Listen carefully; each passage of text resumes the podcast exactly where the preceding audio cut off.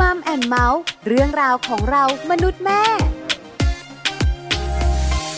สวัสดีค่ะ แม่ปลาค่ะ ปาลิตามีซับนะคะ วันนี้อยู่กับคุณบอลธีรยุทธเพชรกุลนะคะ ใช่แล้วครับผม วันนี้ Family Talk ของเรา ครับ มาเจอคุณผู้ฟังที่สำคัญไปกว่านั้น มีเรื่องราวมาคุยกัน ใช่แล้วครับผม วันนี้ชัดเจนเกี่ยวข้องกับอะไร บทบาทหน้าที่ของสามีภรรยา ถามคุณบอลก่อน ครับผม คุณบอลมีหน้าที่ทำอะไรในบ้านบ้าง ทำอะไรในบ้านบ้างจริง ๆ ต้องบอกว่าปัจจุบันนี้ก็ทำหลายอย่างอยู่เหมือนกันนะ หนึ่ง คือต้องบอกก่อนว่าจริง ๆ น่าจะเป็นหน้าที่ภรรยามากกว่า แต่ว่าด้วยความที่เขาก็มีภารกิจของเขา ค่ะ อ่า แล้วผมเนี่ยอาจจะดูเหมือนว่าง เหมือนต้องใช้คำว่าเหมือนว่างนะคุณผู้ฟัง ด้วยการทำงานฟรีแลนซ์ค่ะ มันก็เป็นแบบนี้แหละ อ่าเหมือนว่างมากกว่าก็จะมีครับ ก็อย่างเช่นเรื่องของการซักผ้า สอง แต่ไม่รีดผ้านะ ไม่ชอบรีดผ้าก็ให้ภรรยารีดไป ค่ะ นะก็มีเรื่องของการเอ่อเอาน้ำใส่ตู้ยงตู้เย็น อ่า อ่า แค่นี้เหรอ แล้วก็จะมีอุ่นกับคงอุ่นกับข้าวเนี่ย ล้างจานล่ะ ปกติภรรยาจะทำใช่ไหม ไม่อ่ะ อ้าวไม่ทำเหรอ บ้านที่ฉันสามีนะ อ่าเป็นคนทำกับข้าวอุ่นกับข้าวอย่างเงี้ยเหรอ ถูกต้อง อ๋อ อันนี้ผมก็ทำล้างจานเหรอล้างจานก็จะเป็นหน้าที่ของเขา บางครั้งอ๋อ ซะเป็นส่วนมาก แล้วถูบ้านล่ะ ถูบ้านก็จะเป็นหน้าที่ของเขาอ่ะใช่ ล้างห้องน้ำ เมืกัล้างห้องน้ำเหรอ ก็ช่วยกัน อันนี้ช่วยกัน เออ ช่วยกัน แล้วแต่ว่าใครเจอว่ามันสกปรก ต้องยอมรับนะว่าครอบ ครับ ครัวของคุณบอลเนี่ย ครับ ช่วยงานบ้านกันเยอะมาก อืม หน้าที่ของคุณบอลกับภรรยาเนี่ยเกือบจะ ครับ ใกล้เคียงกัน ครับผม ส่วนบ้านดิฉันนะ เป็นยังไง บอกเลยค่ะ หน้าที่ของดิฉันก็ ครับ คือเลี้ยงดูเจ้าตัวน้อย อ๋อ ลูกดิฉันหกขวบใช่ไหม ครับผม ก็ยังต้องดูแลกันอยู่ ครับ อาจจะไม่ต้องใกล้ชิดมาก อืม สองก็คือเรื่องของการทำความสะอาดบ้าน ครับ ถูบ้าน อ่า แล้วก็ล้างห้องน้ำ ครับ อะไรต่างๆ ส่วนนอกเหนือจากนั้น ครับ สามีทำหมด อ๋อ ซักผ้ารีดผ้า ครับ ล้างรถนะ อื้อหือ แล้วก็ดูแลเรื่องของอุปกรณ์ชุดนักเรียนของลูก โอ้โห ซ่อมของเล่นให้ลูก ครับ พาลูกไปเที่ยวพาภรรยาไปเที่ยว เย อะไหมมากมาย เหนื่อย อุ่ ที น เดียว กับ นะ ข้าว เออ เพราะดิฉันเป็นคนใช้ไมโครเวฟไม่ค่อยได้ ครับผม เออทำกับข้าวในบางครั้ง อ่า นี่สามีฉันหมดเลยนะครับเออ ผม เห็นไหม เหนื่อยแทนเลยอะเห แต่ นื่อย บาง ท บ้า เลย น อะ ก็ ครับ เป็นแบบเราสองคน ครับ งบ้าน อืม ก็ยังเป็นหน้าที่คุณภรรยาทั้งหมด อ่ะจริงจริงจริง ใช่ไหม จริงครับ แต่คุณสามีอาจจะแบบว่าซ่อมอุปกรณ์ไฟฟ้าในบ้าน ครับผม ล้างรถ อืม ไปซ่อมรถอะไร ครับ อย่างเงี้ยไปปลูกต้นไม้ ครับผม แต่ถ้าเป็นในบ้านอาจจะเป็นหน้าที่ภรรยาเลย คือถ้าเป็นเมื่อก่อนเลยเนี่ยยุคสมัยก่อนเลยเนี่ยเท่าที่ผม ยุ แบ ค บ อาเจ้า ได้ยินมาเนี่ยนะ เออ ก็คือจะเป็นภรรยาทำเป็นส่วนใหญ่ในบ้าน ก็ภรรยาไม่ได้ทำงานนี่ อ่าถ้าเป็นตอนนั้นแต่ว่าปัจจุบันเนี้ภรรยาก็ออกมาทำงานเหมือนกับคุณสามี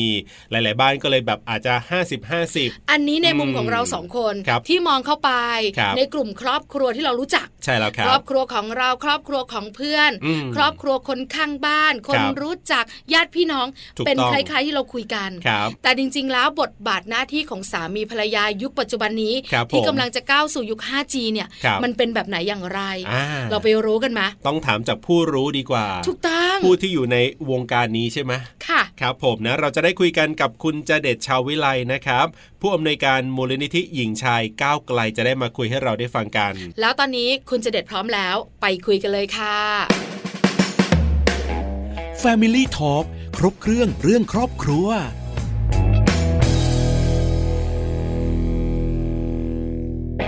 สวัสดีครับคุณจเดชครับ อ่ะสวัสดีครับ สวัสดีค่ะ ครับผม วันนี้ Family Talk เนี่ยนะคะ ขอความรู้พี่จะเด็ดหน่อย ครับ เรื่องของบทบาทสามีภรรยา อ่า ในยุค 5G เรา ครับ ตั้งประเด็นไว้ ใช่แล้วครับ แต่ก่อนจะก้าวผ่านไปยุค 5G ครับ ถามพี่เจเด็ดก่อนว่า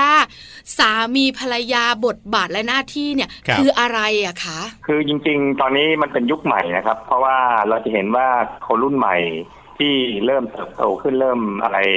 เราจะเห็นคนรุ่นใหม่ออกมาเคลื่อนไหวเรื่องประเด็นความเท่าเทียมทางเพศเนี่ยมากขึ้นเรื่อยๆ ค่ะ จะเห็นไหมฮะที่ผ่านมาในช่วงปีนี้นั้นเนี่ยแสดงว่าอ่าบทบาทสามีปัญญาเนี่ยมันต้องไปในอ่าวิธีคิดแบบใหม่ก็คือหมายความว่าต้องมีความเท่าเทียมกันงั้นบทบาท ระหว่างการอยู่ในบ้านหรือว่าอยู่นอกบ้านเนี่ย มันคงต้องเป็นเรื่องเขาเรียกปรึกษาหรือ แล้วก็ ครับนำมาสู่การที่จะต้องช่วยกันทำงานนะครับ เพราะว่า อืม ที่ผ่านมาเนี่ยเราจะเห็นชัดว่าอ่าอ่าเขาเรียกว่าอะไรค่านิยมแบบเดิมที่คิดแบบชายเป็นใหญ่เนี่ย ครับ เราจะเห็นว่างานบ้านเนี่ยมันจะเป็นงานของผู้หญิงฝ่ายเดียวนะพอแต่งงานไปแล้วเนี่ย คุณก็ต้องทำงานบ้านด้วยงานนอกบ้านด้วยใช่ไหมแล้วก็ค่านิยมแบบเนี้ยมันจะไปกำหนดตีตาผู้หญิงแบบนี้ ส่วนผู้ชายเนี่ย ก็เป็นผู้นำอย่างเดียว ไม่ต้องทำงานในบ้าน ซึ่งอันเนี้ย ครับ ผมคิดว่ามันก็กำลังจะเปลี่ยนไปแล้วเพราะคนรุ่นใหม่ไม่ยอมรับเรื่องวิธีคิดแบบนี้ถูกไหมฮะ อืม อันเนี้ย ค่ะ ถ้าจะเป็นบทบาทใหม่เนี่ย ผมคิดว่ามันต้องเปลี่ยนตรงนี้ก็คือว่าคุณแต่งงานกันไปแล้วเนี่ยบทบาทสามีปัญญาเนี่ย มันก็คงเป็นความหมายแบบใหม่ ไม่ใช่เป็นความความหมายแบบเดิมว่าเออเอ่อสามีต้องเป็นผู้นำเอ่อตัดสินใจด้วยตัวเองทุกอย่างภรรยาไม่ต้องฟังอย่างเดียวอะไรเงี้ยผมคิดว่ามันมันมันหมดยุคแล้ว อืม เพราะเรื่องแบบนี้คนส่วนใหญ่เริ่มรับไม่ได้แล้วนะ อืม ครับ อย่าง ค่ะ ที่เนี่ยทำงานเกี่ยวกับเรื่องประเด็นหนึ่งก็คือว่าเรื่องงานบ้านไม่ใช่เป็นงานของผู้หญิงอย่างเดียวเป็นงานของทุกเพศใช่ไหมทุก ครับ ทุกเพศทำได้เนี่ย เราจะเห็นกระแสอันหนึ่งที่ชัดเจนเลยว่าผู้หญิงส่วนใหญ่เห็นด้วย แล้วมีผู้ชายบางคนที่ก้าวหน้าเนี่ยที่ยอมรับเรื่องนี้ก็เลยเห็นด้วย ครับ แต่โอเคแน่นอนถ้ามีผู้ชายบางส่วน ซึ่งไม่ใช่ความผิดของเขานะเขาถูกปลูกฝังมาว่างานแบบนี้เนี่ยอ่าเป็นงานที่ผู้หญิงต้องรับผิดชอบเนี่ย อืม ก็เกิดการแลกเปลี่ยนถกเถียง แล้วก็ ครับ หลายคนก็รู้สึกว่าเออต้องปรับตัวเองถ้าไม่ปรับตัวเองเนี่ย มันจะกลายเป็นว่าสามีก็ยังมีอำนาจอยู่เหนือภรรยาเนี่ยผมคิดว่ามันเป็นเรื่องที่ต้องเปลี่ยนไปเพราะว่า อืม มันมันไม่มีใครเหนือกว่าใครเลยนะในยุคเนี้ยครับ ค่ะ ครับครับ คุณเจเดชคะแปลว่า บทบาทและหน้าที่ของสามีภรรยา ครับ ก็แปลว่าทุกเรื่องในชีวิตคู่เนี่ยนะคะ อืม เป็นเรื่องของสามีภรรยา ถูกไหมคะพี่คุณเจเดช ถูกครับใช่ครับ ใช่ไหม เป็นเรื่อง คะ ที่คุณต้องตัดสินใจร่วมกันทุกเรื่องไม่ว่าเรื่องเรื่องการมีลูกใช่ไหมฮะ ค่ะ เรื่องการมีลูกแล้ว ลูกจะไปเรียนที่ไหนอะไรยังไงหรือหรือว่าเรื่องการที่เอ่อคุณอยากจะทำงานอะไรเพิ่ม หรือว่าอยากจะให้ครอบครัวเป็นยังไงในอนาคตต้องตัดสินใจร่วมกัน อืม คือไม่ใช่ว่า ค่ะ พอ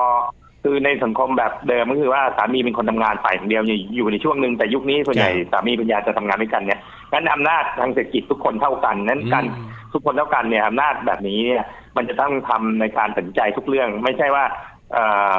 เอ่อสามีเนี่ยยังรู้สึกว่าตัวเอง โอ้ยังไงเป็นผู้นำอยู่งั้นอำนาจบางอย่างเนี่ยเขาก็ไม่ฟังภรรยาตัวเขาเขาก็ตัดสินใจ ครับ เอง มันก็เลยนำมาสู่ความขัดแย้งในความเอ่อเกิดความอะไรในครอบครัวในหลายเรื่องที่มูลที่เวลารับเคสเราก็เห็นชัดว่ามันมีเรื่องการใช้อำนาจที่มันเหนือกว่าซึ่งเนี้ย อืม มันนำสู่ ค่ะ ปัญหา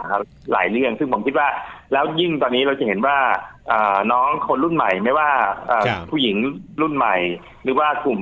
เอ่อเพศทางเรื่องรุ่นใหม่เนี่ยเขามองเรื่องครอบครัวไปอีกแบบหนึ่งแล้วเขามองเรื่องความเท่าเทียมกันทางเพศเนี่ย อืม เป็นเรื่องหัวใจสำคัญในการมีชีวิตคู่ใช่ไหมฮะฉะนั้นเนี่ย ค่ะ ในในการที่จะเกิดทำให้มันเกิดการเขาเรียกว่าอะไรทำความเข้าใจกันไม่ไม่ไม่เกิดการใช้รุนแรงต่อกัน หรือว่าให้มีความสงบสุขเอ่อ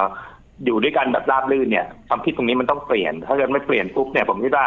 อ่าตัวผู้ชายเองยังมีความคิดว่าเอ้ยเรื่องแบบนี้เขาไม่ทำหรอกมันเป็น อืม งานที่ผู้หญิงต้องทำงานบ้าน หรือว่าเรื่อง ครับ แบบนี้เขาต้องตัดสินใจคนเดียว เพราะว่าเอ่อผู้หญิงจะตัดสินใจแทนได้ยังไงอะไรเงี้ยอันเนี้ยเป็นเรื่องที่ผมคิดว่ามันจะใช้ระยะยาวไม่ได้ มันจะนำมาสู่ ค่ะ ความขัดแย้งแล้ว แล้วสิ่งที่น่าห่วงคือว่าต่อไปในอนาคตผู้หญิงอาจจะไม่อยากแต่งงานนะฮะเข้าใจใช่ไหมฮะ ใช่ค่ะถูกต้อง ได้ได้ได้ได้ผู้ชายที่แบบมีการ อ่า แช่อำนาจที่เหนือฝ่ายเขาก็จะไม่แต่งงานเพราะแต่งงานปุ๊บผู้ชายก็ เออ ก็ต้องกลับไปคิดว่าเอาแล้วคุณจะมีชีวิตคู่ยังไง ถ้าเกิดคุณยังมีความคิดแบบนี้ถูกไหมฮะ ค่ะ อ๋อ ใช่แล้ว โอ้ ค่ะ ยุคยุคสมัยนี้เปลี่ยน เปลี่ยนไปจ ริง ริงๆเนี่ยนะ ครั คะ บ คือเรื่องของหน้าที่นะคะ เป็นหน้า ครับ ที่ของเราสองคน อ่า ทั้งสามีและภรรยาเท่า ๆกัน จาก ครับ คุณเจเด็ดบอกเรา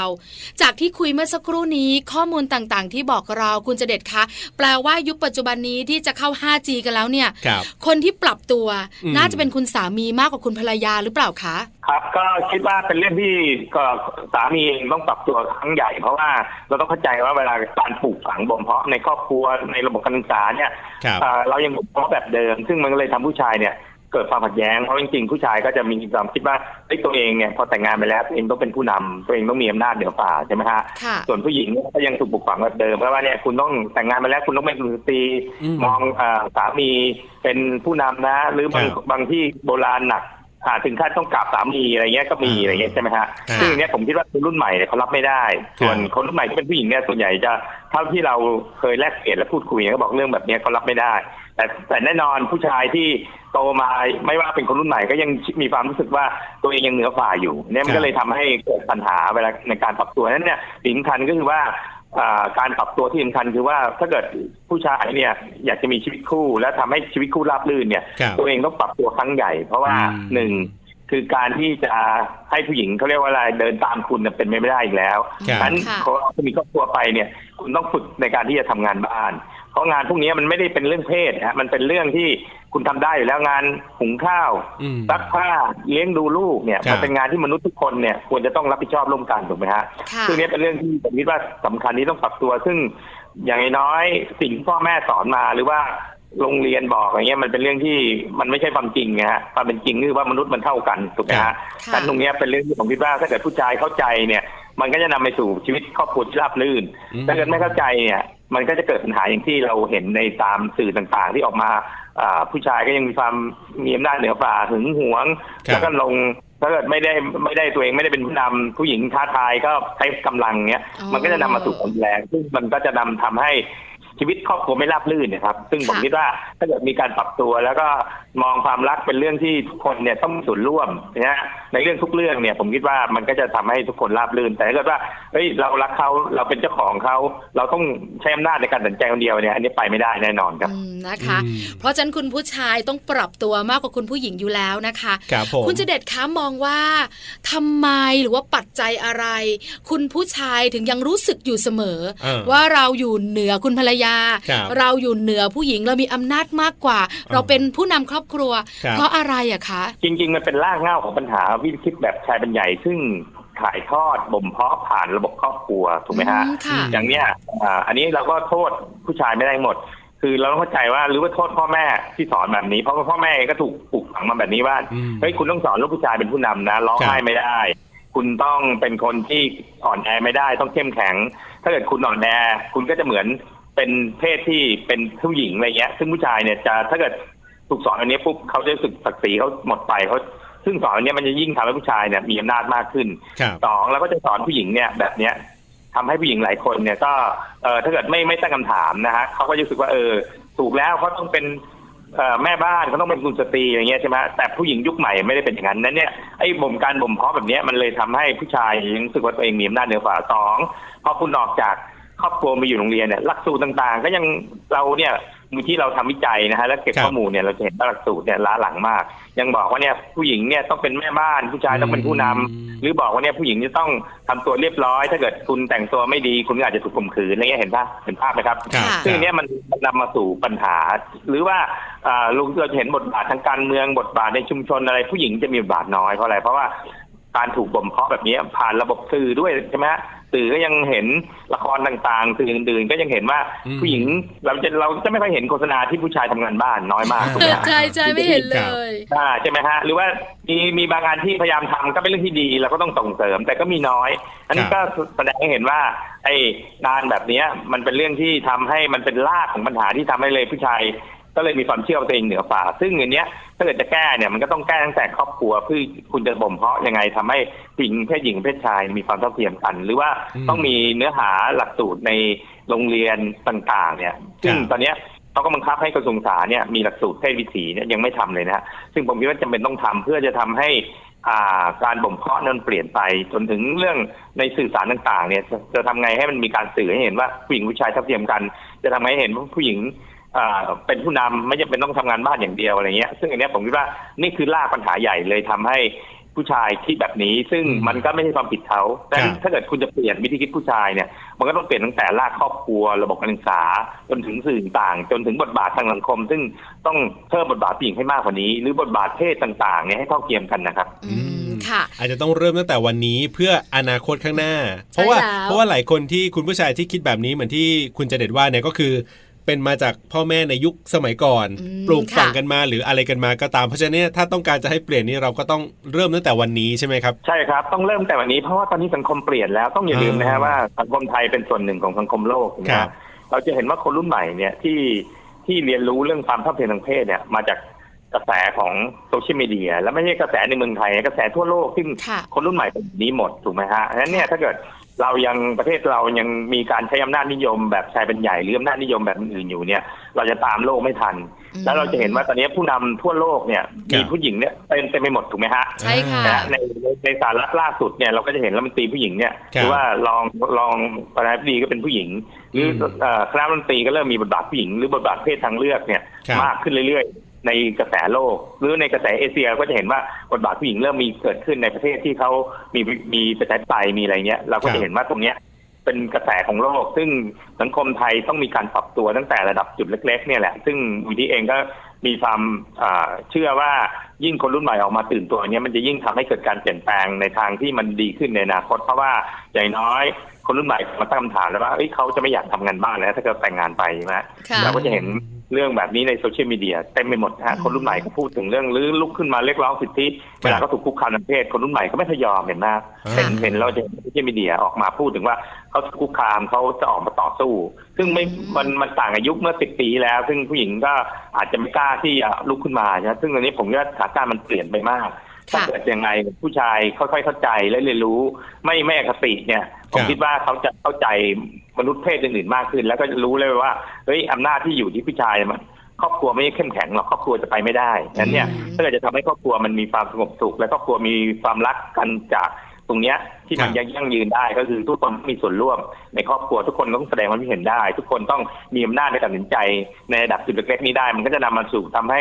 เอ่ออะไรที่มันใหญ่กว่าครอบครัวมันเข้มแข็งขึ้นนะฮะถ้าเกิด ค่ะ ครอบครัวเข้าใจไม่ได้ ผมคิดว่ามันจะไปได้ดีมากกว่าครับ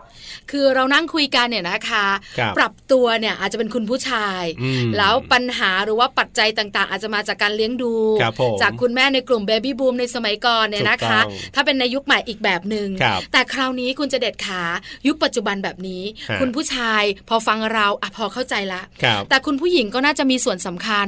เราจะบอกสามีเรายังไง เราจะชักจูงเขายังไงดีล่ะ ครับผม ว่ามาช่วยงานบ้านกันหน่อยตอนนี้ อ่า อาจจะโดนปลูกฝังมาจากคุณพ่อคุณแม่ของเขาว่างานบ้านเป็นงาน ยังไง ผู้ห ก็ ญิง ไม่รู้ละ แต่ อ่ เราก็อยากจะให้คุณสามีมาช่วยเรา ครับ เพราะฉะนั้นเนี่ยภรรยาอาจจะต้องเป็นอีกหนึ่งปัจจัยสำคัญ ครับ ในการที่จะบอกกล่าว เออ ในการที่จะชักชวน ครับ ในการที่จะพูดดี จะไปอ้อนยังไง ๆ ดี อ่า ให้เขา ใช้ ช่วย เทค เรา นิคไหนดี คุณจะเด็ดคะ ก็ผมคิดว่าคือคนรุ่นใหม่เนี่ยนะฮะที่เขาแต่งงานกันเนี่ย ครับ เขาไม่ไม่เหมือนรุ่นเรานะฮะ อันนี้ผมแลกเปลี่ยนอันนี้อาจจะมองอีกมุมหนึ่งนะครับ ครับ เขาก็ใช้วิธีการพูดกันตรงไปตรงมา เขาจะไม่พูดต้องตอเหมือนนายคนรุ่นใหม่ คนรุ่นใหม่ที่แต่งงานกันนะ ค ผ รับ มคิดว่าวิธีการสื่อสารแบบใหม่เนี่ย มันอาจจะไม่ต้องใช้ความรุนแรงนะครับ มันก็ ค่ะ คุยแบบเอ่อให้เข้าใจว่าตรงไปตรงมา แล้วก็ยกตัวอย่างรูปธรรมที่เห็นชัดว่าตอนนี้สังคมมันเปลี่ยนไปแล้ว ครับ การทำงานเอ่อแบบคนเดียวเป็นไปไม่ได้อีกแล้วถูกไหมฮะ เราจะเห็นว่าตอนเนี้ยเอ่อสถานการณ์วิกฤตต่างๆ เนี่ย มันก็ต้องให้เห็นรูปธรรมให้เห็นว่าเนี่ยอ้าวถ้าเกิดจะมีชีวิตคู่เนี่ย ครับ เราก็ต้องทำร่วมกันถูกไหมฮะสองเพราะว่าการร่วมกันเนี่ยใครจะมาทำงานหนักในบ้านคนเดียวมันเป็นไปไม่ได้ มันจะทำให้ เออ เออมันเหนื่อยเหนื่อยเหนื่อยไปคนหนึ่งและอีกคนหนึ่งไม่ทำอะไรเลยเนี่ย ครับ วันหนึ่งมันก็เกิดความขัดแย้ง ซึ่งอันนี้ผมคิดว่ามันคุยแบบเห็นรูปธรรม ซึ่งผมคิดว่าผู้ชายเองไม่ได้ไม่รู้นะครับเขารู้อยู่แล้วฉะนั้นผมคิดว่ามันสามารถสื่อสารกันและให้เห็นรูปธรรมว่าถ้าเกิดชีวิตคู่ไปข้างหน้าเนี่ย ครับ จะทำให้มันนอกจากความรักกันอย่างเดียว ซึ่งดูเป็นแค่เรื่องภาพภายนอกเนี่ย มันก็ต้องดูภายในด้วยว่าเฮ้ยถ้าเกิดคุณจะอยู่ด้วยกันด้วยความเข้าใจเนี่ย ไอ้เรื่องความเป็นจริงในสังคมก็คือว่าก็ต้องเรียนรู้กันไปจากตรงรูปธรรมนี่แหละ ถ้าเกิดจะให้ฉันรับผิดชอบอยู่ฝั่งเดียวเนี่ยก็น่าจะไปไม่รอดถูกไหมฮะ ครับ เพราะว่า ค่ะ ผู้หญิงตอนนี้สถานการณ์คุณต้องเผชิญกับโอ้โหสังคมที่วิกฤตไม่ว่าเรื่องอื่นเต็ไมไปหมดเรื่องเศรษฐกิจเรื่องอะไรเนี่ย มันก็ต้องฝ่าฟันไปด้วยกันนะฮะอันนี้ ค่ะ ผมคิดว่านี่จะเป็นจุดที่ทุกคนเนี่ยเข้าใจผู้ชายเองก็ไม่ได้ไม่รู้เรื่องเขารู้อยู่แล้ว เพียงแต่ว่าตรงเนี้ยเป็นเรื่องที่ผมคิดว่ายกตัวอย่างและพูดตรงไปตรงมาดีที่สุดเอ ง่าย ใช้ลูก สุด อ้อนเนี่ยคิดว่ามันไม่ดีหรอกครับเพราะอะไรลูกอ้อน เนี่ย มันก็กลายว่าผู้หญิงก็ต้องไปง้อไป อ้อนตลอด ไปพูดอะไรที่แบบผมว่ามันแล้วผู้หญิงยุคใหม่ไม่พูดอย่างนั้นหรอกครับ เราต้องเข้าใจว่าคนรุ่นใหม่เนี่ย ครับ ไม่มีความรู้สึกที่จะต้องไปเขาเป็นคนตรงไปตรงมา อืม ดังนั้นเราก็ต้องพูดแบบตรงไปตรงมา ผู้ชายก็ตรงไปตรงมา ก็คุยกันแบบตรงไปตรงมาให้เห็นรูปธรรมว่าอนาคต ครับ มันจะเกิดอะไรขึ้น ถ้าเกิดมีครอบครัว ถ้าเกิดคุณเห็นแล้วอนาคตเป็นอย่างนี้ คุณจะมานั่งไม่ทำงานบ้านเป็นไม่ได้ หรือว่าคุณจะมานั่งตัดสินใจคนเดียว คุณก็มีโอกาสพลาดได้ถูกไหมฮะการตัดสินใจคนเดียวมันมีโอกาสพลาดสูงมากนะฮะเพราะคุณคิดคนเดียวอ่ะซึ่ง อืม การใช้อำนาจการตัดสินใจคนเดียวในยุคในยุคใหม่เนี่ยมันทำไม่ได้อยู่แล้ว ครับ มัไม่เหมือนยุคก่อนซึ่งโอเค มันมีเงื่อนไขที่คุณนะครับให้คุณจะได้แต่ยุคใหม่มันเกิดขึ้นแบบนี้ไม่ได้แล้วเนี่ยการที่ครอบครัวมันจะไปได้ดีก็ต้องตัดสินใจร่วมกัน หรือว่าอีกหน่อยคุณมีลูกแล้ว ลูกบางเรื่องถ้าเกิดเขาโตรู้เรื่องแล้วก็ต้องถามเขาว่าเขาจะเอายังไงถูกไหมฮะ อืมค่ะ ซึ่งเนี้ยผมคิดว่ามันเป็นแนวโน้ม ซึ่งผมคิดว่าสังคมมันจะไปทางนั้น แล้วก็ อืม ถ้าเกิดจะให้พูดสำหรับผมเนี่ยแบบพูดตรงไปตรงมา พูดด้วยความจริงใจนะครับ มันจะเข้าใจกัน ครับ แต่ถ้าเกิดว่า ค่ะ ใช้ลูกป้อนปุ๊บเนี่ยผู้ชายเขาจะเคยชิน อันนี้ผมแลกเปลี่ยนนะ อ๋อ เข้าใจ ขยนกับการที่เออเขาจะเคยชินอย่างนี้ปุ๊บเขาก็จะแบบเอ้ยกูยังไงกูก็ต้องเหนือกว่าอยู่แล้วอะไรเงี้ยเป็นการ ตรงไปตรงมา ใช่ ตรงประเด็น ตงไปตรงมาที่สุด เป็นรูปธรรมอย่างที่คุณจะเด็ดบอก เออ ใช่ จะได้แบบว่ารู้เรื่องกันไปเลย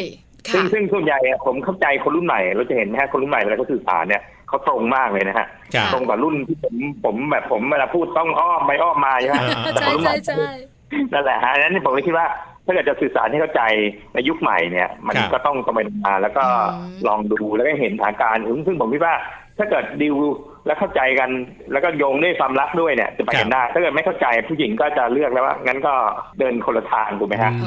ออาจจะเป็นข้อตกลงอีกหนึ่งข้อตกลงนอกเหนือจากความรักสองเรา ครับ เรื่องของหน้าที่และบทบาท ชัดเจน ของเราสองคนด้วย ครับผมนี่คือเรื่องของนะบทบาทสามีภรรยาในยุค 5G ที่คุณเจเดชพูดมาได้เห็นภาพชัดเจนเลยทีเดียวนะครับ วันนี้ต้องขอบคุณมากๆเลยครับ ที่มาร่วมพูดคุยกันครับ ครับครับยินดีครับยินดีครับ ขอบคุณ ขอบคุ ค ณ รับ ค่ะ สวัสดีครับ Family Talk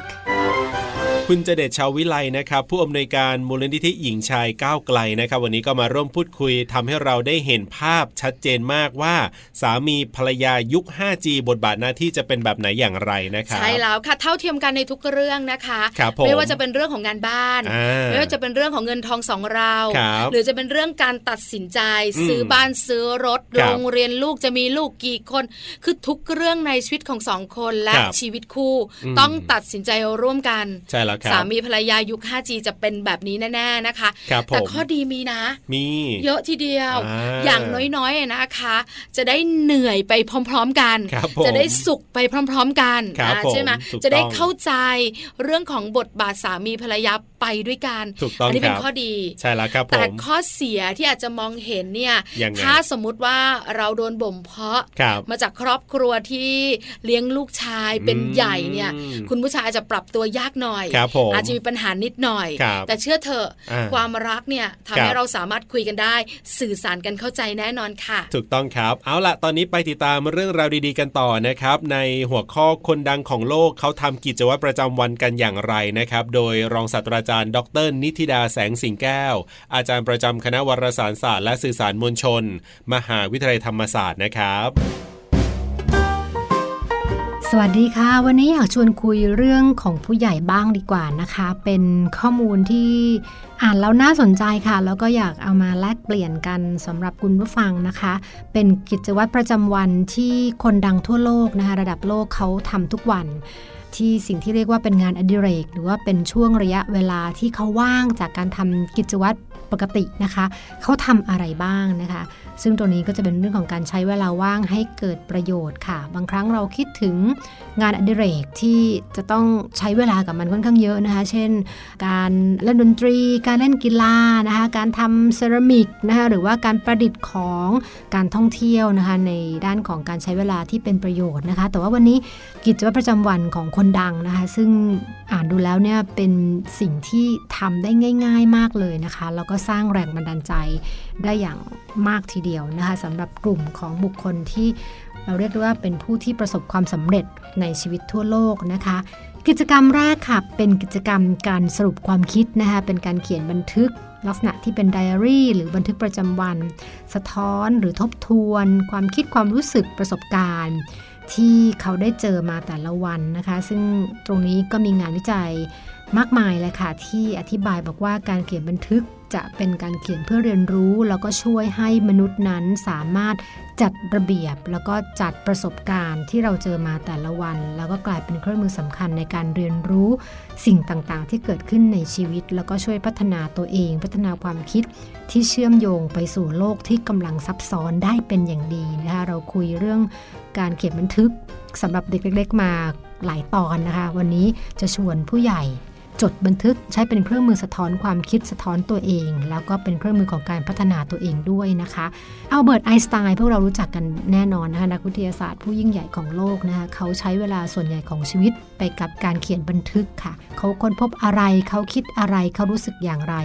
รวมแล้วกว่า 80,000 หน้ากระดาษค่ะ ค่อนข้างที่จะหนามากเลยนะคะ แต่ว่าก็สะท้อนให้เห็นแล้วค่ะว่าการจดบันทึกกลายเป็นกิจวัตรสำคัญสำหรับอัลเบิร์ตไอน์สไตน์ ถัดมานะคะเป็นแหมเรียกว่าเป็นกิจกรรมที่หลาย ๆ คนชอบมากค่ะ คือการงีบหลับค่ะ คือเรียกว่า take a nap นะคะงีบหลับสั้นๆ แต่ว่าการงีบหลับนี้แหละ ได้ผลดีมาก ๆ เลยนะคะ มีผู้เชี่ยวชาญด้านการนอนนะคะ จาก University of California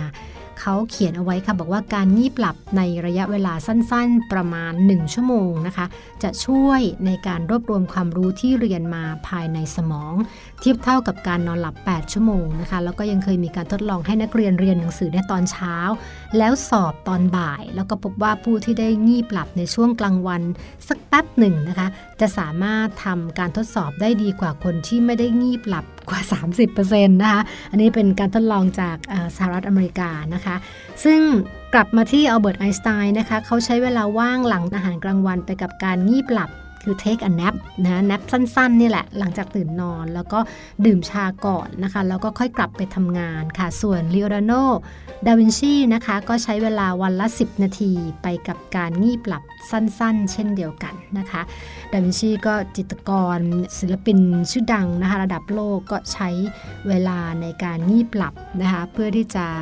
ฟื้นฟูนะคะ ความคิดนะคะร่างกายต่างๆ ให้ออกมาเป็นองค์รวมสมดุล แล้วก็เชื่อว่าจะทำให้เขามีความคิดสร้างสรรค์ในการที่จะสร้างสรรค์ผลงานต่อไปได้ได้ดีขึ้นด้วยนะคะ สตีฟ จ็อบส์ดีกว่าค่ะ สตีฟ จ็อบส์พวกเรารู้จักนะคะ เป็นคนดังในยุคสมัยของพวกเรานะคะ ก็เป็นตัวอย่างที่ดีที่สุดของการเดินค่ะ เวลาว่างสิ่งที่เขาชอบมากนะคะ ตอนที่มีชีวิตอยู่ก็คือการเดินค่ะ แล้วก็เขาเชื่อว่าการเดิน แล้วก็การใช้ความคิดเป็นสิ่งที่ทำคู่กัน แล้วจะก่อให้เกิดจินตนาการ แล้วก็ได้ผลสำฤทธิ์ที่ดีนะคะ สิ่งที่เขาชอบทำก็คือพาพนักงานเดินไป แล้วก็คุยงานไปค่ะ ภายในพื้นที่สำนักงานของ Apple ซึ่งจะใช้เวลานอกห้องประชุมมากกว่าในห้องประชุม โดยเฉพาะอย่างยิ่งเวลาที่เขาอยากจะคุยเรื่องที่จริงจังมาก ๆนะคะ ส่วนแจ็คดอร์ซี่ค่ะ ผู้ก่อตั้งแล้วก็ CEO ของ Twitter นะคะ ใช้เวลาช่วงเช้าของแต่ละวันไปกับการเดินในระยะทาง 5 ไมล์หรือประมาณ 7-8 กิโลเมตร คือใช้การเดินเป็น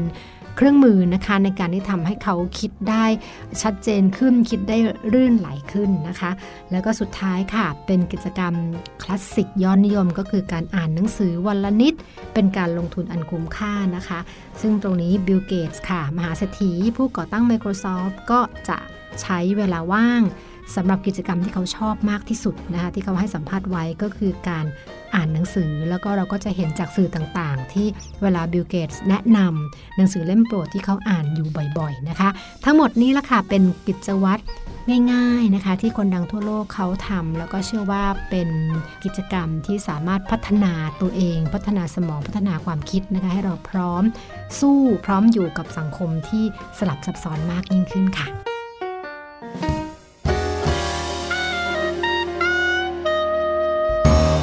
ขอบคุณรองศาสตราจารย์ดร นิติดาแสงสิงแก้วนะครับ อาจารย์ประจำคณะวารสารศาสตร์และสื่อสารมวลชน มหาวิทยาลัยธรรมศาสตร์นะครับสำหรับเรื่องราวดีๆที่นำมาฝากกันในวันนี้ครับ ใช่แล้วค่ะ คนดังคนที่มีชื่อเสียงเนี่ยนะคะ ครับ ชีวิตของเขาเป็นอย่างไร อืม พอทราบพอรู้นะ ครับผม จริง ๆ การเรียนรู้ชีวิตคนอื่น ๆ บ้างเนี่ย ครับ มันก็มีประโยชน์นะ อ่ะถูกต้อง บางครั้งก็นำมาปรับใช้กับตัวเราเองได้ อันไหนดีก็เอามาปรับใช้ ใช่ไหม ครับ เพราะว่าบางทีเราก็ดูไร้สาระในชีวิตของตัวเองเหมือนกัน ครับผม บางทีเราก็อาจจะเครียดเกินไปไหม อ่ะ เอ ถูกต้อง อใช่ไหม ครับ เพราะฉะนั้นเนี่ยมีประโยชน์มาก ๆ เลยค่ะวันนี้สำหรับ Family Talk ค่ะ ใช่แล้วครับ ติดตาม Family Talk ของเราได้ใหม่คราวหน้านะครับ วันนี้กับหน้าที่ของทีรยุทธเพชรกุลและคุณปาปาริตามีซับลาไปก่อนนะครับ สวัสดีครับ สวัสดีค่ะ มัมแอนเมาส์เรื่องราวของเรามนุษย์แม่